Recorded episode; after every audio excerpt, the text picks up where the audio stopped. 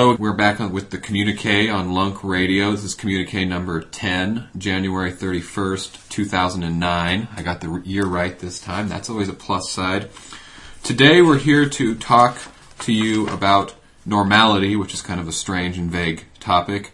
My name is Jackson Meredith, and I am joined today by... Monty. Andrew. And Mal. Now, Mal, you want to start us off with a quote. Yes. Culprits such as Nazism, fascism, the American genocide of native nations, ethnic cleansing, and the Chinese genocide of Tibet have all been identified and dethroned, but no one has ever bothered to question the concept that spawned such movements. Normal. Which kind of makes it seem villainized in this context. But obviously we can expand upon that and sort of address the concept of normality. Normality is basically the tendency to evaluate people on what are called social norms, standards of conduct that are widely held.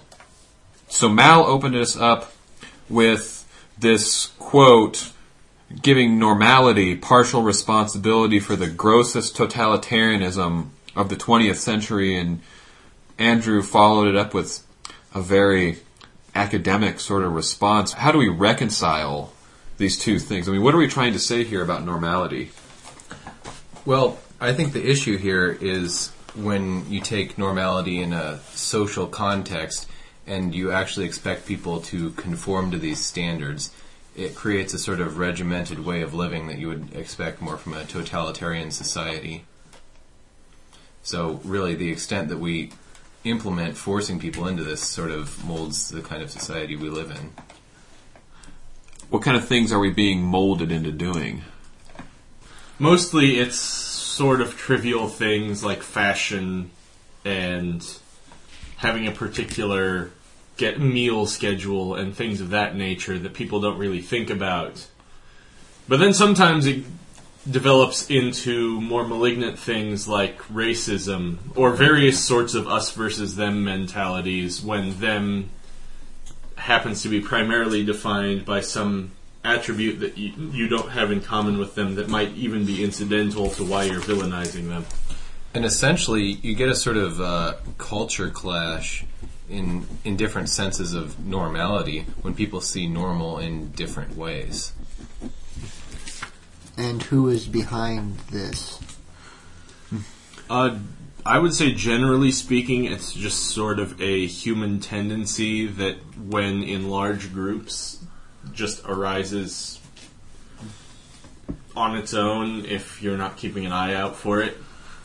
I do think an important distinction is, though, that a group of people can decide how official or how strictly they want to hold to a code of conduct, a sort of way of looking at normality, and how much it should be enforced, which is the difference of just sort of having a personal distaste for someone's traits that aren't within your code or, you know, killing them, finding it grossly, grossly wrong or forming laws against people being different.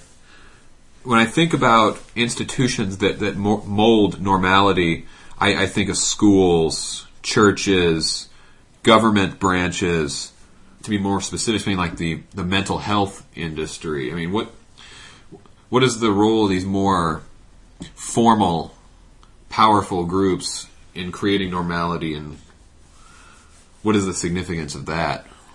Well, I think in terms of elected officials, it tends to arise in that case just because elected officials frequently are just basically trying to appeal to the largest segment of their constituency, which leads them to focus primarily on whichever traits are held by the biggest segments of society.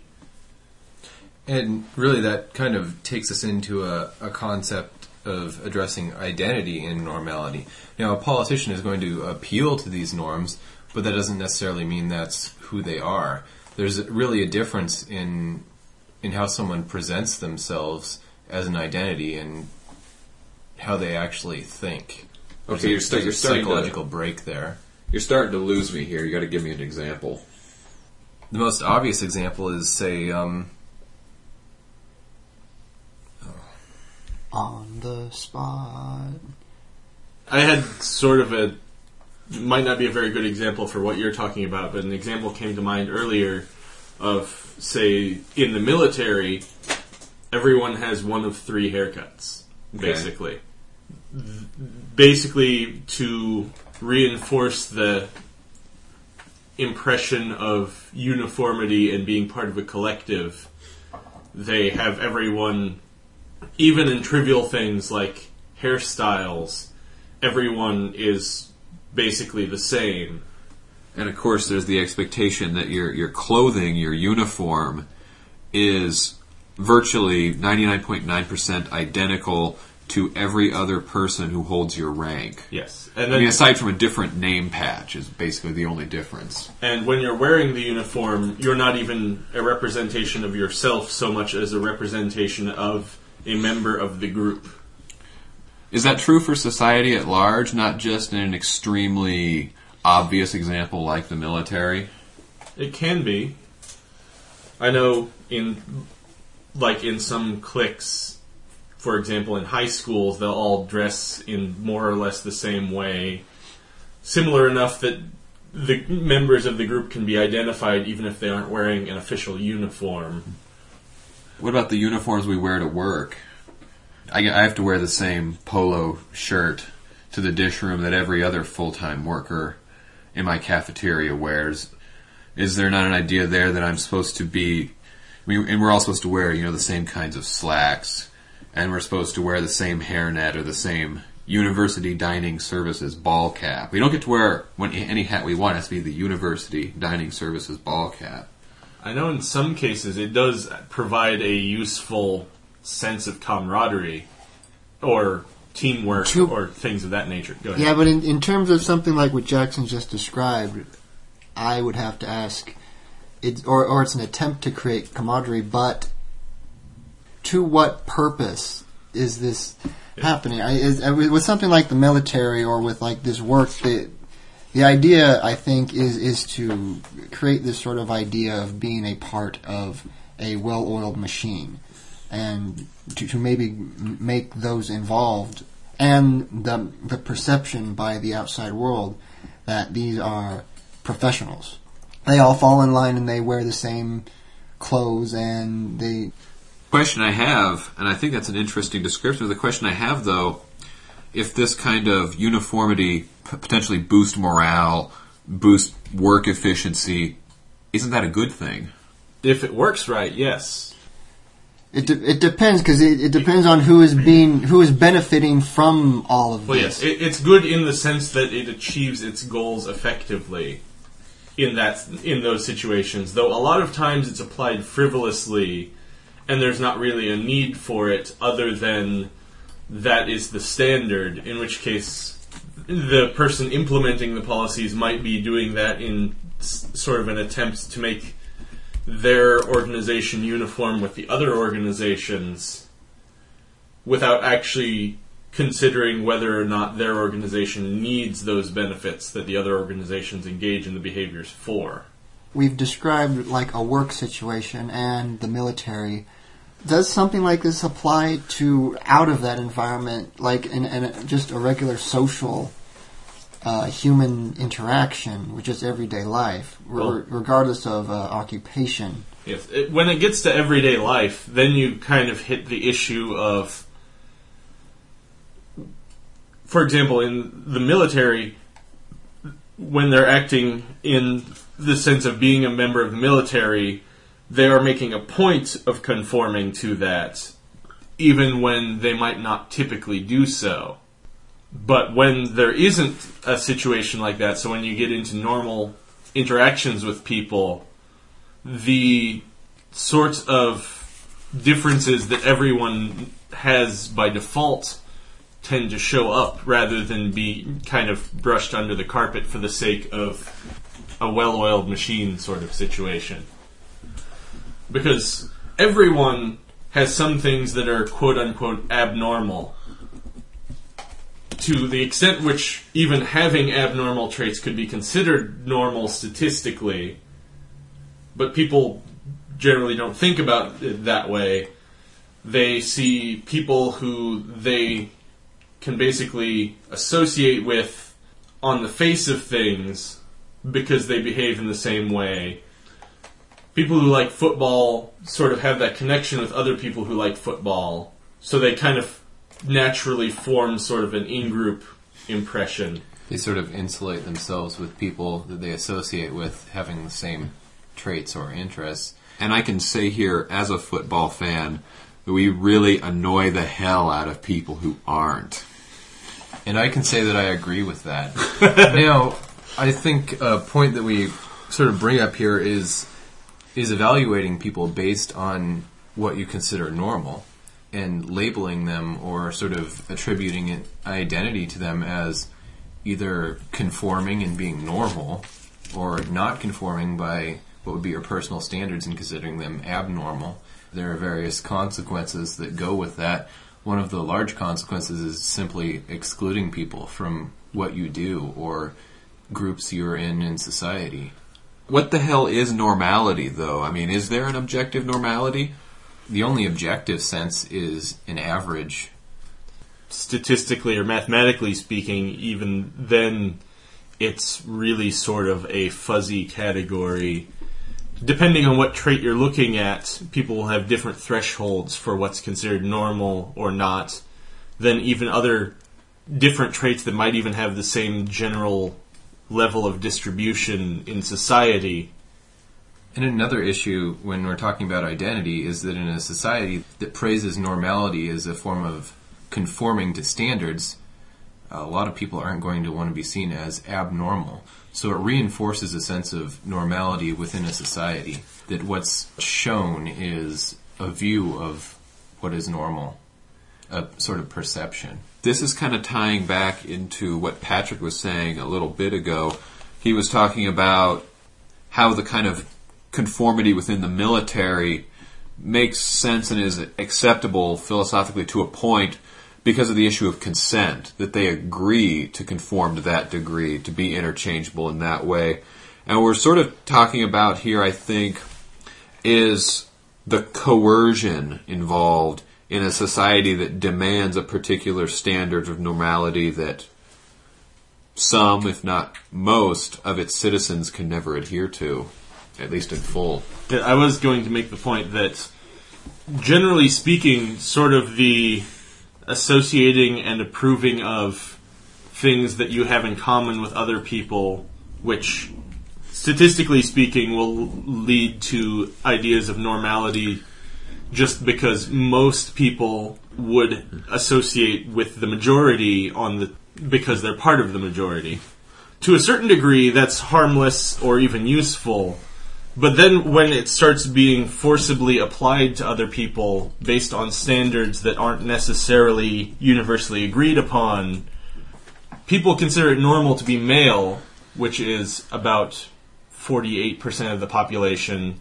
They wouldn't consider that abnormal, but people would consider it strange to say that members of a particular political party are defined as normal and representative.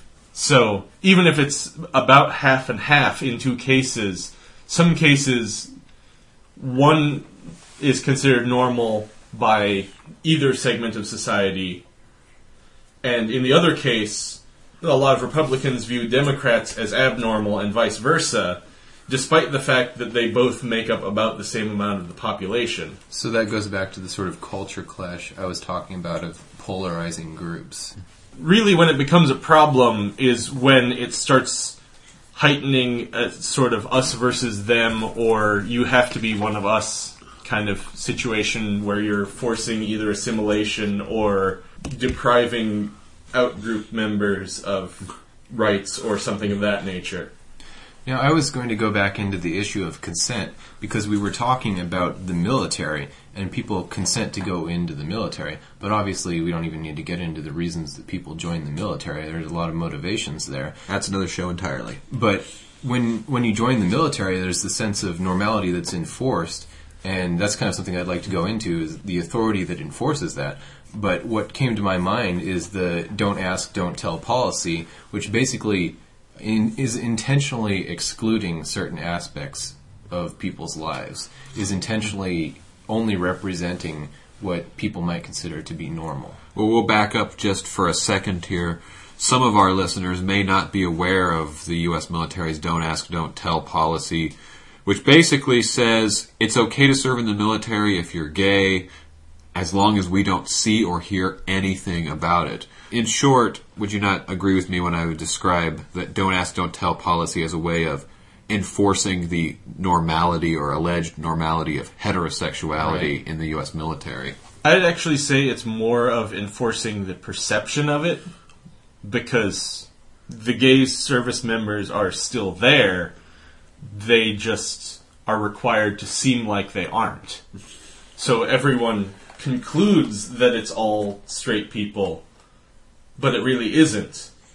To me, I see it as sort of a, a way of censoring people, because obviously the heterosexual concept of normality in the military is going to be given leeway to express itself. So by by excluding someone's voice, you sort of marginalize their existence. So I wanted to continue along the line of what Mal was saying a moment ago. What were you saying? God damn it. We're organized. We're very organized. Was it on the point of question. How it gives sort of a superficial impression of uniformity, right, which actually doesn't exist? I, I would say that the the idea of, of this kind of norma- the sort of conformity of normality, a lot of times it's just more about... They're more concerned about appearances than the actual behavior. It's, it's kind of it's it's okay to be different as long as I can't tell that you're different. My job-related counselors are always constantly telling me about, like, when you when you go to apply for your job and when you go to work, you know, you have to. Like, I've never even come across a case where where it was like a requirement in the actual job that I had to do it, but but they kept stressing you should wear khakis. You should wear polo shirts, and you should, you know, you should shave. And we want to see your thirteen pieces of flair. Yeah, not even as a part of the job. Like, this is somebody helping me get work. So right. Conformity before the actual job enforces it. It's weird, and th- there's this idea that you can be yourself as long as what you are presenting about yourself is within the perception of normality. That kind of brings it to a situation that frequently comes up in terms of hiring situations where, for example, a lot of people will judge general traits of someone based on perceived traits that don't necessarily have any association with, but because of their culture, they've come to associate the two. For example, highly technical or theoretical science-based jobs, frequently, the person hiring will actually have a tendency towards hiring someone who stereotypically seems like a nerd with a pocket protector and everything, because they've come to subconsciously associate those two personality traits. So basically they sort of have these character archetypes of what people would be for a particular area. Now, I, I sort of... think that we all sort of experience this. As a person with long hair, I, a lot of people assume that I might be involved in the drug culture and are even surprised when I'm not. You know, there are a lot of connections people draw that really have nothing, or appearance or certain traits that have nothing to do with a logical conclusion, but they simply draw these lines in their mind. I've completely spaced out on the seventies guy who was a serial killer. Hugely popular. What was his name? Zodiac? No, no, he, um, no, he was he, he. He was a banker. Is that what? I, it was? I, I forget what he was. He was a businessman. Of some I'll just sort. continue listing off Bundy? mass murders. Bundy, Ted Bundy. Uh, yeah, I always want. I always want to go into like a job interview and go and, and like in my in my khakis and polo shirt and go, hey, you ever hear of Ted Bundy? You know, he, he was a great dresser and he had a great smile, and you know, you would love him. We were actually discussing that before, how normal serial killers appear to be.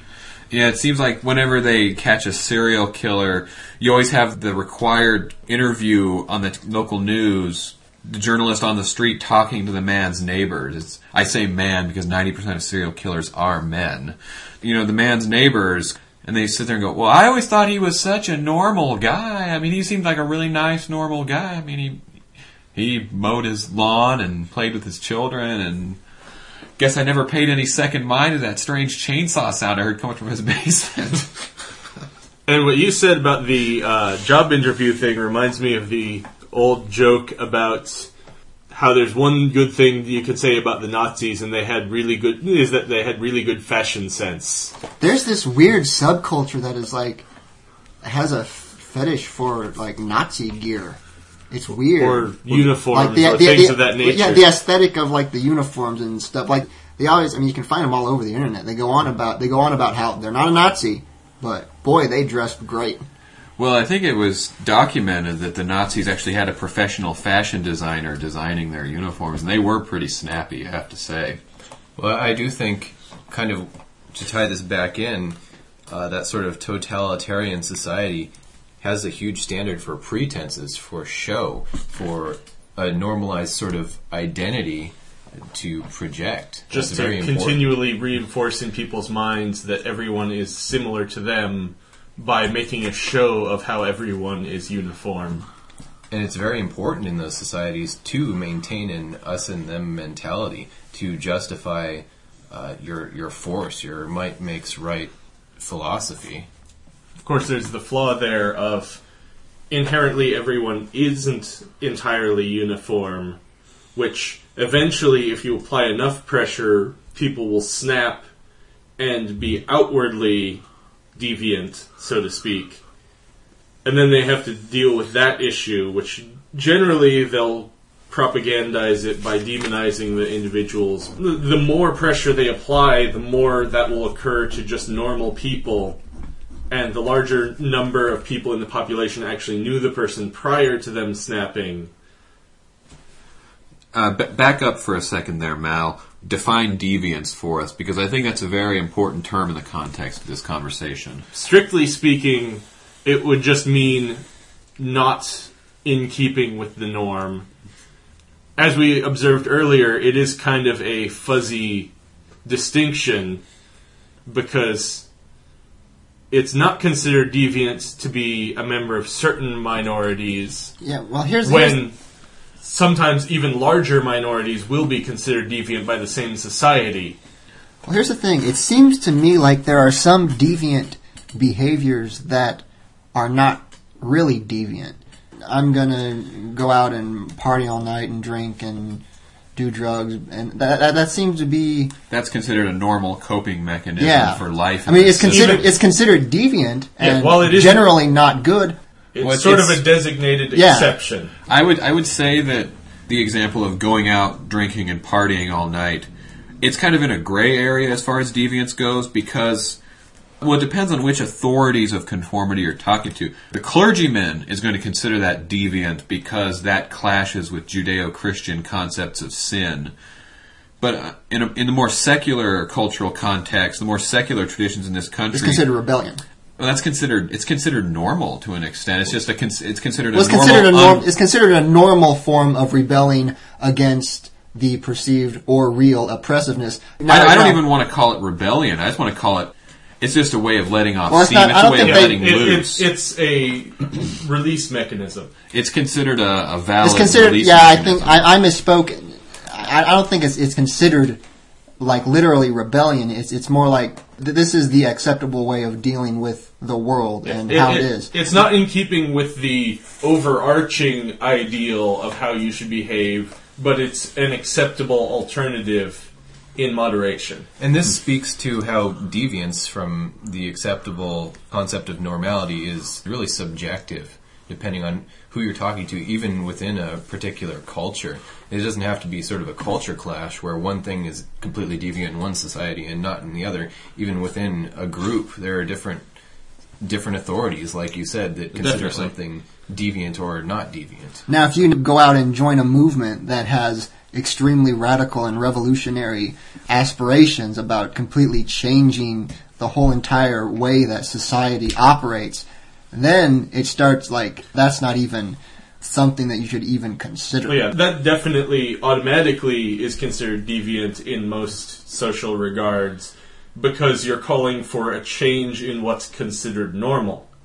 In a sense, that's that fits into a black and white portrait of deviance because all of the authorities in conformity are in agreement on it, whereas the earlier partying example is a gray area because some are calling it black and some are calling it white, and when you kind of average that, it starts to turn gray. And then there's things like Mardi Gras, which culturally are treated as basically a giant release valve, where behaviors that are even considered deviant are permitted within this context because it helps everyone fit in the rest of the time. Yeah, but the, well, here's kind of what I what I was talking about earlier.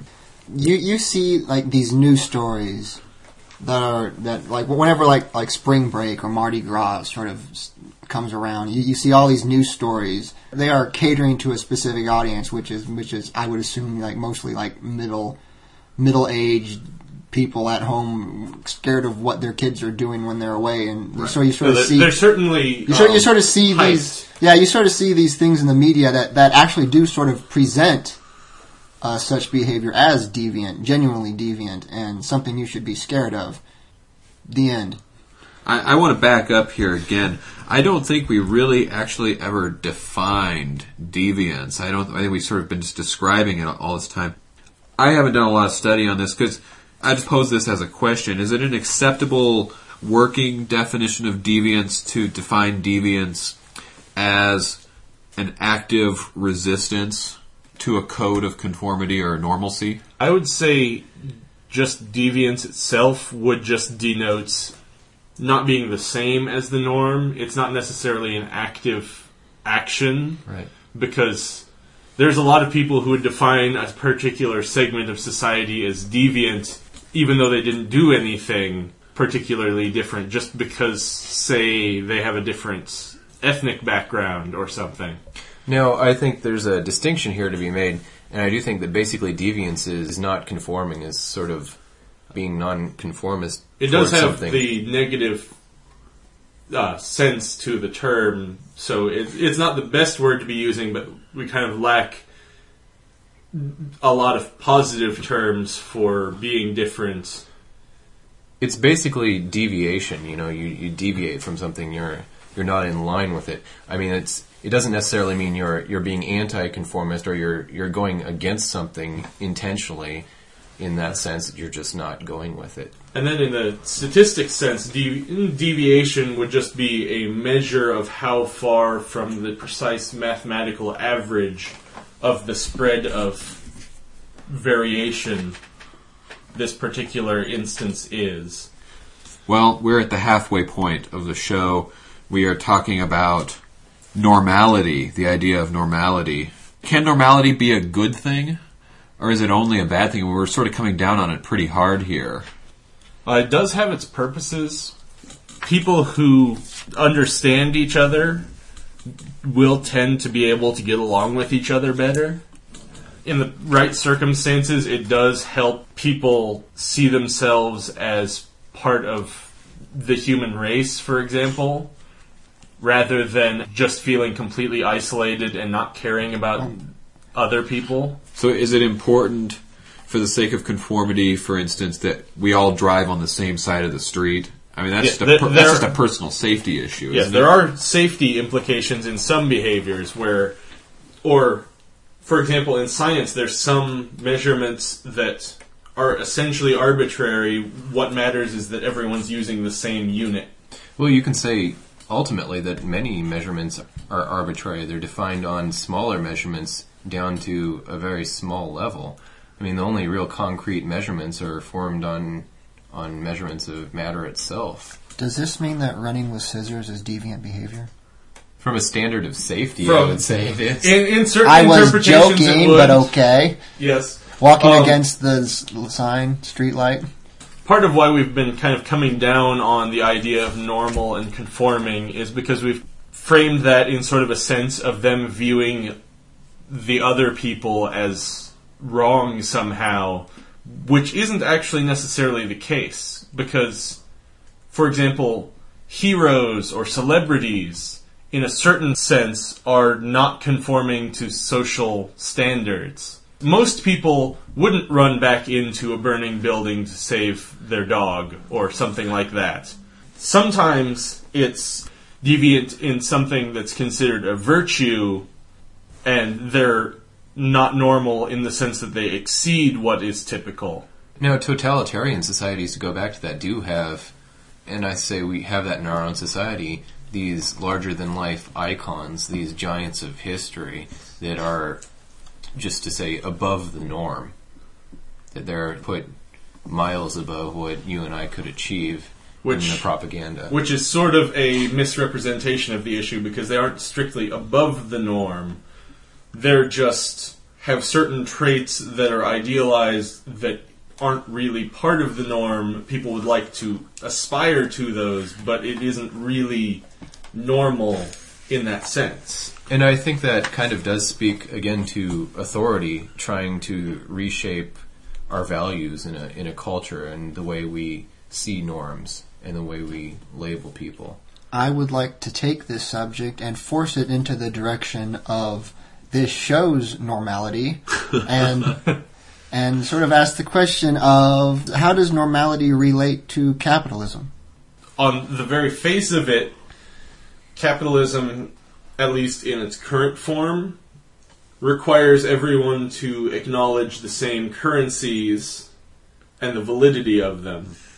For example, the U S dollar if is literally worth the paper it's printed on if someone's not willing to take U S dollars in payment. It only has its value because someone is willing to recognize that the numbers written on the paper represent something abstract, and it works because virtually all of society agrees to consider those valuable. And on a deeper psychological value, people look at currency and they, they value it. That's considered normal to think that money has an inherent value. Because if people didn't value money, they wouldn't work within the system at all. The fondness for money has become very abstract. I mean, paper money is actually a relatively recent invention. Traditionally, I mean, when money was a was a young invention, still trying to grasp at credibility, it, it had to be minted out of a precious metal, something that was inherently valuable. It basically, when they first started making dollars, they had to be backed by the gold standard, which no longer exists. Money had to be something that was inherently scarce and desirable because it was still essentially a module attached to the barter system. So you would have a durable trade good that never wears out. Or it basically doesn't dim- diminish in value. It's still short spread. Of more of it being more of the resource being found, but it's still spread out so far, and at that time trade only between long distances only had happened in large chunks basically. The dollar is just more efficient than carrying gold on you. It just works that way, and that's it's a lot kind lighter. Of, it is. That's kind of why they called them banknotes, because it's basically just issued from the bank that they're holding your gold for you. Well, the reason the reason I brought up capitalism is because I, w- I was thinking about what everybody was saying about d- diverging from the norm and all the, all, all this uh, about because we were talking about like the M- Mardi Gras and you know. Spring break or what, whatever, those things are considered sort of deviant. Deviant. Deviant. Thank you. Edit this out. The deviant. the, we were talking about the deviant behavior and what is and what is considered sort of like acceptable and natural and what isn't. And it seems like like something like something like going out and getting drunk, th- things like that, or, or even even things like you know being criminal and breaking the law or and things like that. I mean, it, it, is, it is considered. Like what we were talking about, venting, it's considered natural, even if it is diverging from the proper norm of what of what is considered good. It is it's, still, it, it's still technically a, typical. It is still a natural human behavior, yeah. as as opposed to if you start coming out and, and holding the political position of of saying, I believe that, that our entire economic and social structure, how the the whole entire planet is run, should be completely and utterly changed.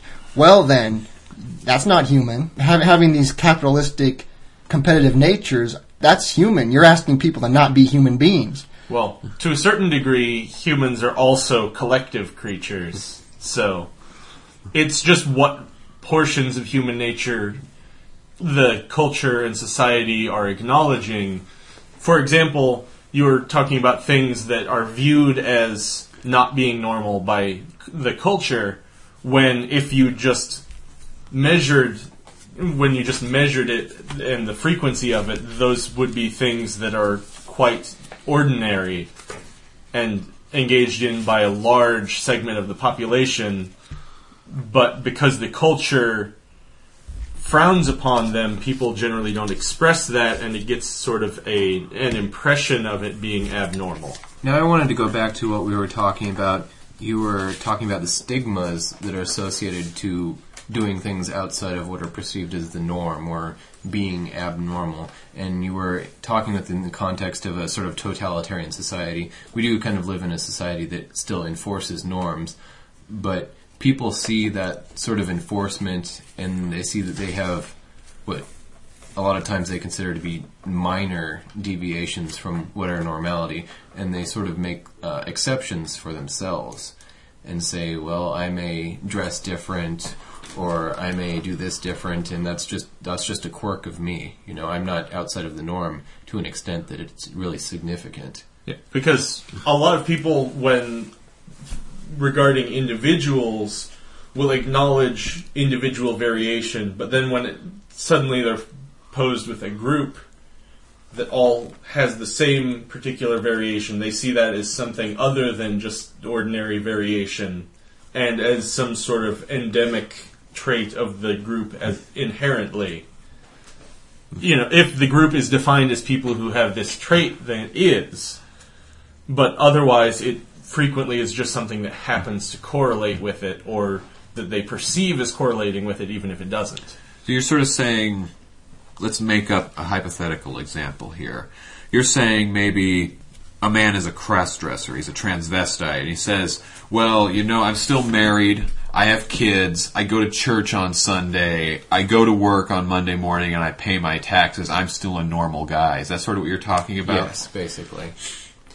Now, he thinks that it's a minor deviation, he's still normal, he's still, you know, a regular person. Because he doesn't define his personality in terms of that, whereas right. someone else would be likely to. They would look at him and judge him as being abnormal because they see the characteristics because, that because, is different. Because suddenly that, that one small divergence becomes, oh my God, you're yeah, right. a freak. It, it's basically they're similar, similar, similar, different, similar, similar, similar.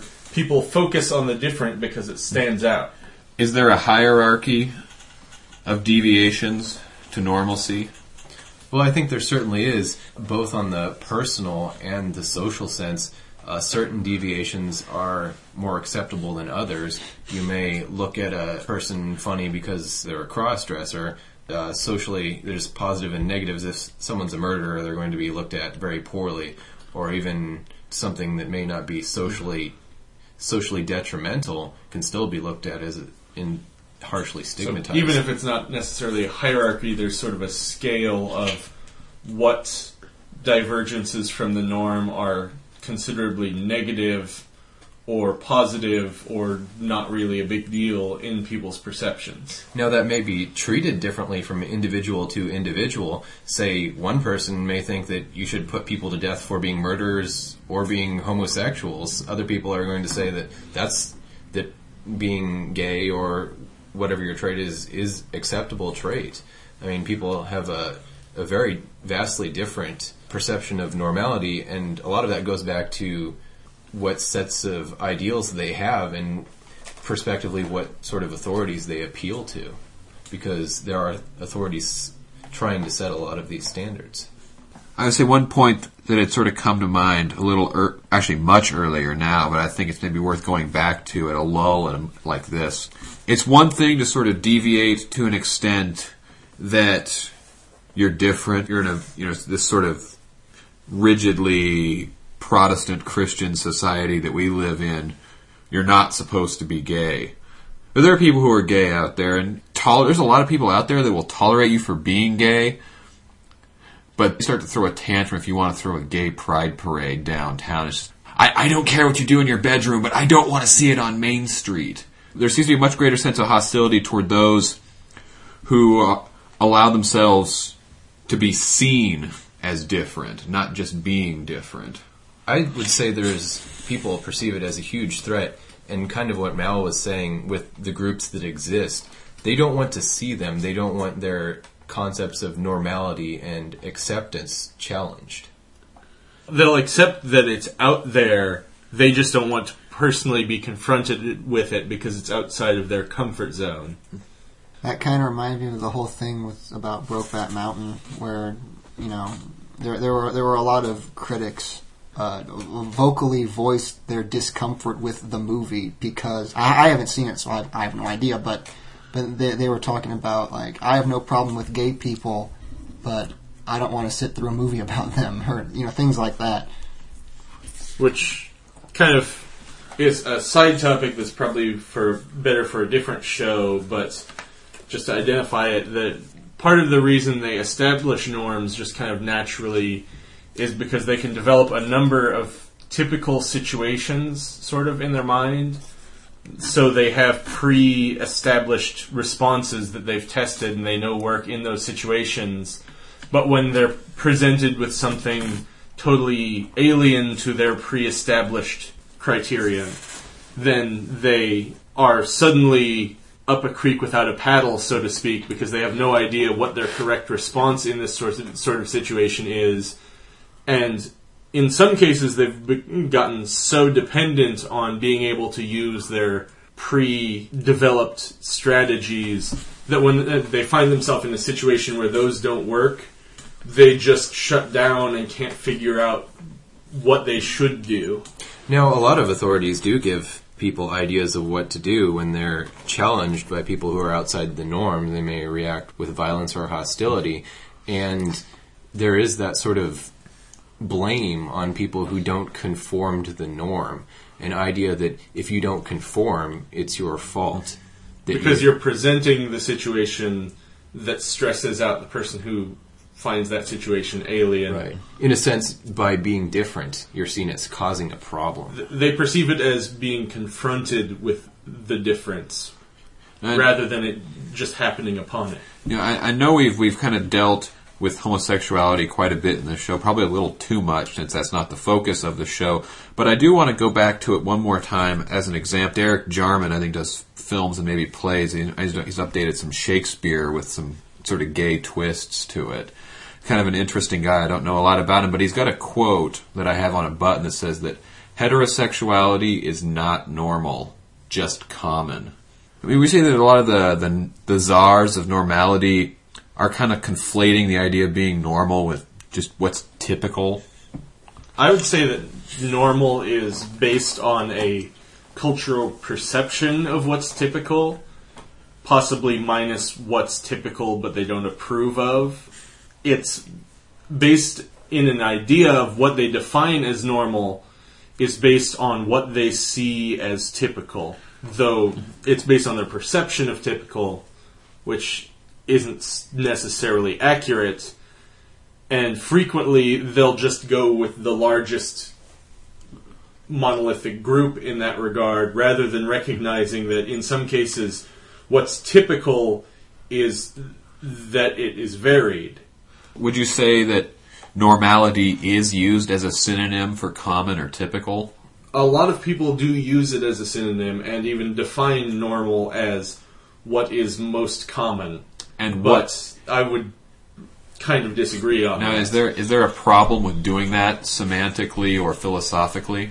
I'd say it could certainly lead to problems where, because normal is, as I said, the way I see it is it's based on a perception of what's typical, and thus is prone to all of the sorts of cognitive biases people have in recognizing patterns and things, where there might be a situation where the largest monolithic group regarding a particular trait is only twenty percent of the population. If that group and a couple of them somewhat similar to it superficially make up close to forty percent, and all of the other ones are widely varied, they'll perceive the twenty percent group as the norm, even though it's actually a small minority of the total population. And I think there's a big problem here, the old saying, don't judge a book by its cover. When you see the world and you see how people act, and you expect that that defines them as a person, you don't take into consideration that people show their identity in the way that they feel will work best or often be most accepted. There's a lot of issues on how and why people act the way they are, and if you just take that as normal as being the way people naturally are, you have false and artificial standards.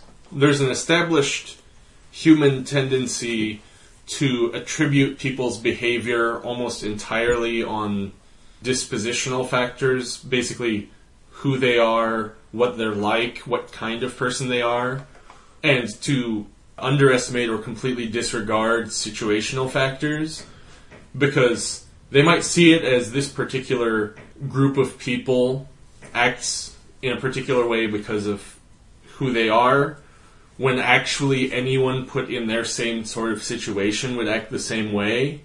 That doesn't occur to them because they only see that group All right. being um, in that situation. You're you're losing me. A Sorry, big, give me a big example. example here I would example. give. Uh, an example I was thinking of that's more down to earth is people who are in significant poverty will behave in a different way, just sometimes as coping mechanisms for the poverty.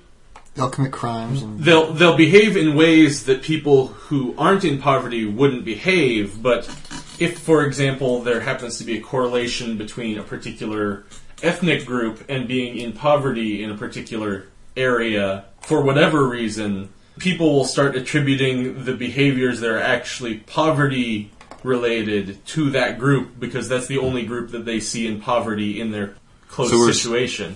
In other words, if we're saying that people in ghettos are desperate enough that they commit crimes in higher quantities and the ghettos are overwhelmingly black, we start to make assumptions that black people are criminals. Exactly. Those would say goes into the large category of uh, normalization and creating stereotypes. A regular white male heterosexual is this way, a gay person is this way, uh, a black person behaves this way, creating these character types. That is an interesting connection between the economical structure and the stereotypes that come about. Would all of these things that you're talking about right now at this moment, is this evidence that there is a connection between the two?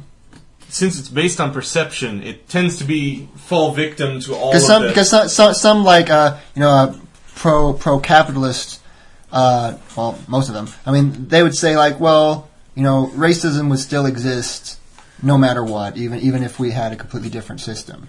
Well, to a certain extent, that might be true, though probably for different reasons.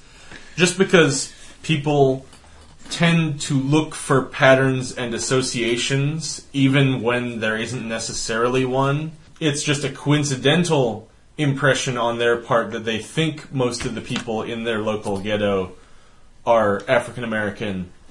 When that actually isn't the case, they just only notice that because they're trying to look for some sort of correlation or causal factors.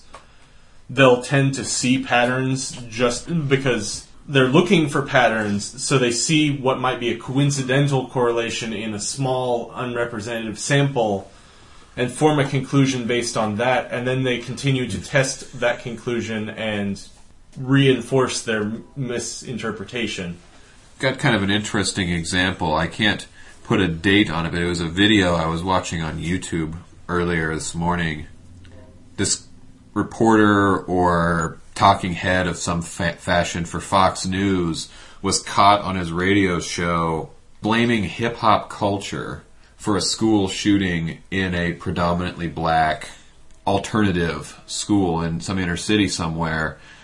And it turned out statistically that even though the school was eighty-five percent black, and he had thus assumed the shooter was black, the shooter was in fact a white kid. And interesting, as far as statistics are concerned, every goddamn school shooter is a white kid, a white male. Every single one of them has been that way. And there's been some interesting psychological analysis put forward as to why that could be the case, and I don't know it very well, so we certainly won't go into it. I mean, what, what does that say about the culture when a very real and very obvious statistical pattern that, for instance, all school shooters are, in fact, white kids in this country. But if it happens in a predominantly black school, the columnists still want to jump on hip-hop culture and blame black, black well, people for their... hip-hop clearly corrupted the white kid. I'd say that's a good example of people mistakenly finding patterns where there isn't one necessarily, because if the popular music at that school or in the area where that school was was heavy metal, it would have been blamed on that. If it was... Or Marilyn Manson with Columbine. Yeah, exactly. Exact example. It, psychological term for it is the Texas Sharpshooter fallacy, which comes from sort of a description of it where the person fires a bunch of shots into a barn door and then draws a circle around the tightest cluster of them and calls that the target. It basically is describing when someone observes and analyzes the data before they form their hypothesis, which makes it completely impossible to scientifically judge whether or not the hypothesis is valid or not. Andrew, did you have a different take on the school shooter example? It seemed like you might have had something to say about that, or... Bombings where they blame it on uh, Islamic terrorists. There's a lot of that sort of attribute it to... Really, I think people attribute these things to what is closest to their mind. You can't connect it to, sort of bias that. You way. Can't connect it to the back to the discussion we were having in, in that this person is a suicide bomber and they are Muslim. Therefore, they did this because of their Muslim beliefs.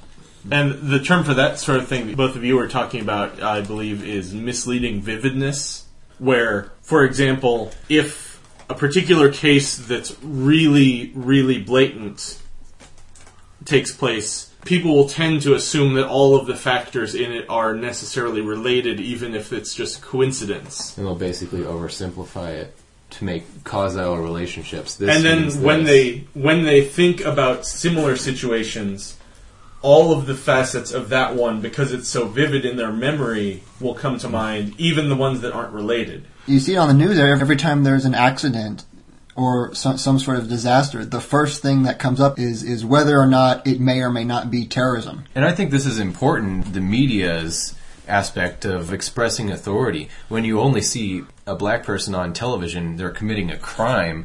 What does that do to reinforce stereotypes and the normalcy of black people being criminals? It's interesting to see, I mean, you know, the example of drugs, for instance. You know, whenever there's a drug arrest that gets televised, it's a black guy in the ghetto, and the overwhelming majority of people who are doing drugs are white kids in the suburbs. It's sort of, it's a financial thing. And then, to a certain extent, there's uh, the vicious cycle of, because people associate drug dealing with low-income areas with largely black populations, they'll be watching for it there when they aren't watching for it in suburbs full of white people, so they'll only see the instances that reinforce their impression and not the ones that are more common that they aren't looking for. They notice it in the suburbs when the meth lab explodes.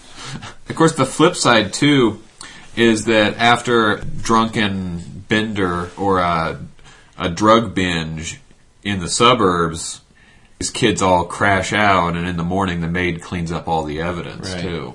And I think you can see it. Evidence of this in the Middle East, when you see people that have sort of an Arabic descent, you see them on television when there's crimes or war going on, and you see these people sort of get the perception that all of them are terrorists because that's all you see on television. Because farmers in a Middle Eastern country doing the same thing they do every day isn't news, it so isn't, it doesn't it show up. Well, we're running out of time here, so is there a silver lining to this dark cloud we've been going over? Happy ending? No. Second opinion. thirty I'd seconds. I'd say there's sort of a silver lining in that it's really based on perception, and thus it's not too terribly difficult to change it. At least over the course of generations, it can be corrected. Do For we, individuals, it might be too well ingrained. Do we have generations? That's another that's a question. question but that's, that's another I, question for another show. Yes, I'm going to drag this into the deep darkness, no matter what. Plus, so. Well, if there, we're going to do three episodes, there there is also the fact that, to a certain extent, everyone is normal if you choose to base that on particular traits, such as everyone that is a human is a human. Common traits that are universal still, and if you can at least guide the perceptions to be based on that, then you get that sense of unity building up. Or even furthermore, every life form on this planet that we know of has D N A. We're all basically related. on the entire planet. And on that cheerful note, I'm going to have to cut you all off. For Monty, Andrew, and Mal, I'm Jackson Meredith. We'll see you next time. Goodbye.